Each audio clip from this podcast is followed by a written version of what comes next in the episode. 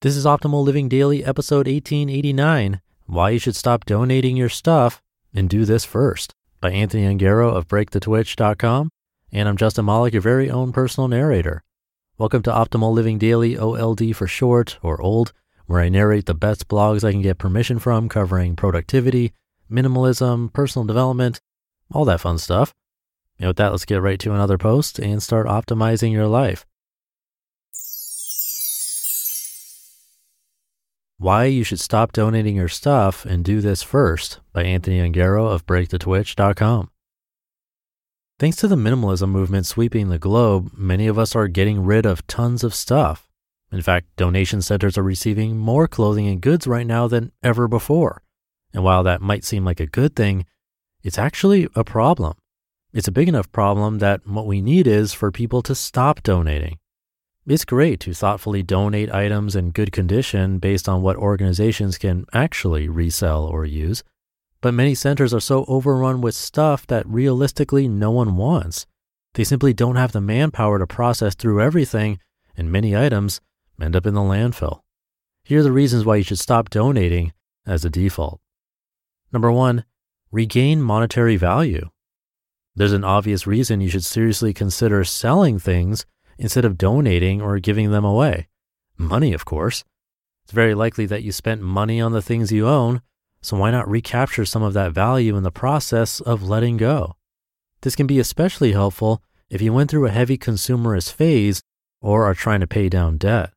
While it can be a lot of work selling off each item, getting some of the money back is positive, and there are even more benefits to selling, as you'll see in a minute. Number two, Sustainable lifestyle change takes time and effort, and that's why it works. Truly shifting your lifestyle from a consumer based to a more creator based approach takes time and effort. It's not something that happens overnight. If you bear the pain of going through and dealing with each item, you are more likely to change as a person and evolve through the decluttering process. Selling off your items one by one is a conscious act and reminder to be more intentional with future items you bring into your life. Dropping a bunch of things off at the donation center really just makes your clutter someone else's problem. Julie Kern, season two podcast guest and advocate for conscious consumption, shares the importance of being a responsible owner of the full product life cycle from beginning to end. Over the past several years, and especially the two months before our big move, Amy and I sold a lot of our furniture and items. Individually dealing with the items worth selling definitely helped reinforce more intentional buying behavior going forward. Number three, if you can't sell it, neither can someone else. Another benefit of selling instead of donating an item is it's an indication of whether it's really something that ought to be donated. If no one wants to buy it from you, what are the chances that someone else will be able to sell it, including the donation center? There are certain exceptions, though, depending on where you live and local organizations around you. This is where doing some research and thoughtfully donating can be very beneficial. Animal shelters will often gladly take clean, used towels and blankets, among other household things.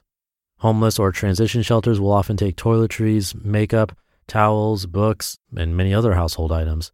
Checking with local organizations is a great way to intentionally donate items you no longer need or want. Number four, paying increases perceived value and product lifecycle.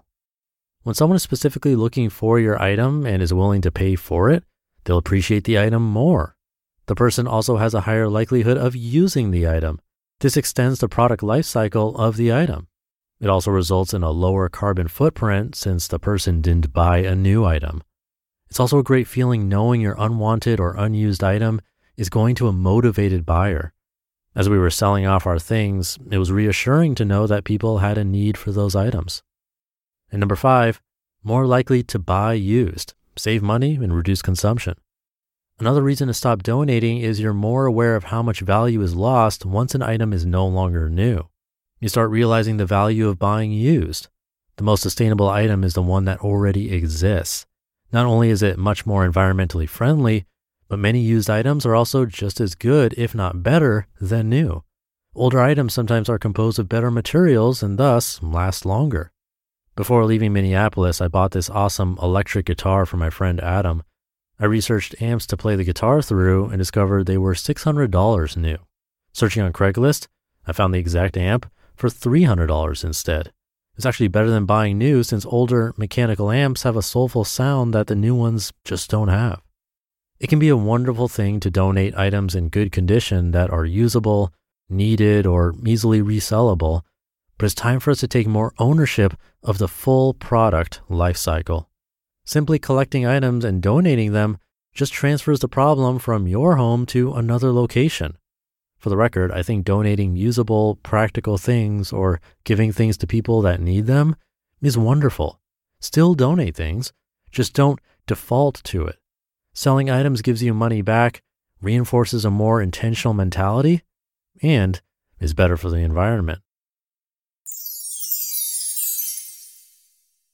You just listened to the post titled, Why You Should Stop Donating Your Stuff and Do This First by Anthony Ongaro of BreakTheTwitch.com. And thank you to Anthony. Fair point here. When I first saw this article, I thought the main message was going to be if you're going to end up giving it away in the not too distant future, maybe don't buy it in the first place. But it ended up being an article about selling instead, which again, I think is a fair point considering the product life cycle. And he's not saying that donating is bad necessarily, just that maybe there's another option to consider here. So do consider it. Have a great morning, afternoon, or evening whenever you're listening to this. And I'll see you tomorrow where optimal life awaits.